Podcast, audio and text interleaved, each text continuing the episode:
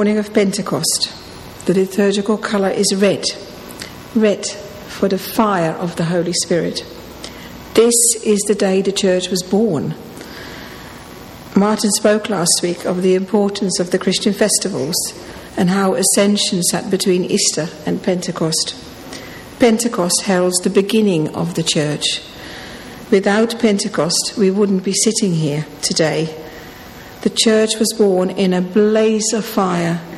The power of the Spirit was so amazing, it transformed the one hundred twenty disciples in the upper room into people of power who spoke with authority, who realized that before they had seen God in the person of Jesus walking with them.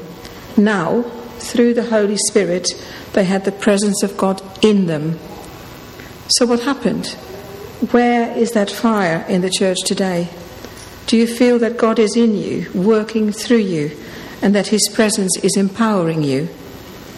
Could it be that for some, when they first believe, they get lost between Calvary and Pentecost? They've been to Calvary for the forgiveness of their sins. They've received Jesus into their lives, but they haven't gone to Pentecost to receive the power of the Spirit. Who hasn't heard business owners say, it's so hard to find good help, help these days? Well, for those that call themselves a follower of Christ, we have the ultimate helper, the ultimate counselor. We have the Holy Spirit who resides in us. Bethlehem means God with us. Calvary means God for us, but Pentecost means God in us. How many of us are like the believers in Ephesus, spoken of in Acts nineteen, verse two, where Paul asked the believers if they had received the Holy Spirit when they had become Christians, and they replied they didn't even know there was a Holy Spirit. Do you know that your life could and should actually be transformed through the power of the Spirit? This morning, I would like to have a look with you at the incidence of the Spirit at work in the Old Testament and the New Testament. The Hebrew word for spirit and wind is ruach. The wind has been used as an emblem of the Spirit for the Jewish people throughout generations. The wind of the Spirit was present at creation, hovering over the earth. In Ezekiel thirty-seven, where it was the ruach spirit that brought back to life the valley of the dry bones, the dejected and defeated people were brought back to life through the Spirit of God. As the column of fire in the desert, being a sign of God's present protection and guidance for the travelling Israelites. There are many examples where God specifically puts his Spirit into his people for a purpose. Like when the Israelites in the desert were tasked to build the Ark of the Covenant. Exodus thirty-one tells us that God called by name specific people, and he filled them with the Spirit of God, in wisdom and understanding, in knowledge and in all manner of workmanship. The Spirit specifically rests on prophets and kings like David and Solomon, but the aim is not for their personal gain, but to lead and guide the nation of Israel. The Spirit empowered specific people to lead, guide, encourage, chastise, and pull people back into his presence. Looking at and researching the Old Testament, the conclusion can be made that the Spirit of God was with his people as the covenant promise. He dwelled among them in the temple rather than in them, as we find in the New Testament. The Old Testament focuses on God's presence with the nations, not with the individual. God worked on individual lives through other means. God's presence was in particular places, like the tabernacle or the temple. Each time the Old Testament describes someone as having the Spirit, it was done in the context of empowerment. Through the Spirit, leaders were used for the nations, or prophets were sent to bring God's word to his people. The Old Testament foretold in detail that the time would come that God would make a new covenant with his people. In Jeremiah thirty-one, verses thirty-one and thirty-two, Jeremiah refers to the new covenant that would make a new location for God's law, not stone tablets in the temple, but the law would be written in the hearts of God's people. In the Old Testament, the heart is not the place of love and sorrow, romance and tenderness, joy and compassion. These are old Western meanings of the word heart. In the Old Testament, the heart is the seat of wisdom, the place of memory. A person thinks with the heart, makes plans with the heart, comes to a decision with the heart. Those who are righteous love the Lord with all their hearts. They are upright in heart, pure in heart. But the heart is also the place of our downfall. Jeremiah reminds us that the heart is deceitful above all things and desperately corrupt. Who can understand it? It is when we read and understand these texts that we understand that God's of God's grace. We need a new spirit in our lives, in our hearts. Jesus himself spoke about the need of all believers to be filled with the Spirit. In John fourteen, verses twenty-five and twenty-six, Jesus says, "And I will ask the Father, and he will give you another helper to be with you forever, even the Spirit of truth, whom the world cannot receive, because it neither sees him nor knows him. You know him, for he dwells with you and will be in you." Jesus prepared his disciples for the coming of his Holy Spirit. In the previous chapter in Acts, in verse eight, he prepares them for the coming of the Holy Spirit. The Holy Spirit would be sent by God and would anoint the disciples with power, enabling them to preach and act with boldness. The Spirit came down on the disciples of, on Pentecost. It was life-changing, and it didn't stop there. It burned away unbelief and hesitancy and replaced it with the presence and indwelling of the Spirit of God. The Spirit purified the hearts and spirits of the believers and enabled them to become the people that God had always intended them to be. This gift of the Spirit, this life-changing force, is living in each one of us who have given their lives to be a follower of Jesus Christ. This is what the prophet Joel prophesied in the passage in Joel two, twenty-eight and twenty-nine, which Peter quoted in the passage we read today. It foretold the outpouring of the Spirit on all flesh. The passage prophesies that old and young would prophesy, have dreams and see visions, and not just for the time of Pentecost, but for all people who believe in Jesus and for all the time, from generation to generation. The story is told of a couple standing over their new baby's cot. The wife saw her husband's face, and she saw on his face a mixture of emotions: disbelief, delight, amazement, enchantment. Touched by this unusual display and the deep emotions it arose, with eyes glistening, she slipped her arm around her husband. "What are you thinking?" she said. "It's amazing," he replied. "It's just amazing. I just don't see how anybody could make a cot like that for fifty pounds. The man saw the vessel. The woman saw the gift and wonder within. Is this how we are? Do we accept our salvation and are in awe of it? Or do we fail to see that this new life we were given in Christ, when we accepted him, came with a beautiful gift, with his Spirit, who now dwells in us believers, and is just waiting for you to say, 'You are welcome here'?" Why is it that so many of us do not understand the gift that God sent down at Pentecost? When Jesus spoke to Peter in Matthew sixteen, verse eighteen, he said that he would build his church on the rock, and the gates of hell would not be able to withstand it.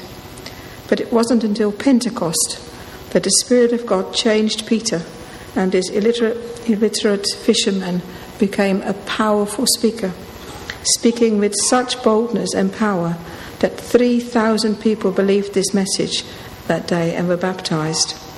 The Spirit used the natural gifts that were in Peter and transformed them. He was already gifted with leadership qualities in the group of disciples. God now transformed that natural gift through his Spirit, and Peter became the rock that Jesus had said he would become. The Spirit of God transformed Peter. Gone was the man who had denied Jesus three times. Here stood the man, certain of his calling, and able to speak God's word to those around him. He had walked beside Jesus. Now he had li- Jesus living within him. And that certainty changed him. God does the same today. Through the gift of the Spirit, which all have received when we believed, our human abilities and spiritual gifts come together to serve God and others. So why is it that so many of us do not believe they have the Holy Spirit in them, or exercise the gifts that the Spirit has bestowed upon them? The Spirit lies dormant in so many of us. We are passive and let it lie there. But oh, if we only watered it, it would be like a seed lying on dead, dry ground. Once watered, it would grow and grow, and we could be transformed by its beauty. What was it that made the disciples so open to receive the Spirit and to allow the Spirit, the helper promised, to work in their lives, transform them? Let's look again at that little passage in Acts. The disciples waited on the Lord together. They were all in one accord. That means they worked together, and their desire was to seek the will of God. If we want to have the Spirit move in our lives, we need to be the body of Christ on earth together. No one is more important than the other. No gift of the Spirit is more important than the other. Instead, all work together for the greater good of doing God's will, both for our lives in this church and in our personal walk with Him. They prayed together. I don't know many people who say they pray enough. I certainly do not. However, what I do know is that when I spend time with God, real quality time, I grow. I see more clearly what is God's will, and I am much more sensitive to the needs of others, often prompted by the Spirit to do certain things. As a church, I know that Martin would like to see many more people come to the prayer meetings. A, a church that prays together, stays together, is one of the sayings I grew up with. How much closer would we get to God if we came together and prayed together? They believed that through the indwelling of the Spirit, God worked through them.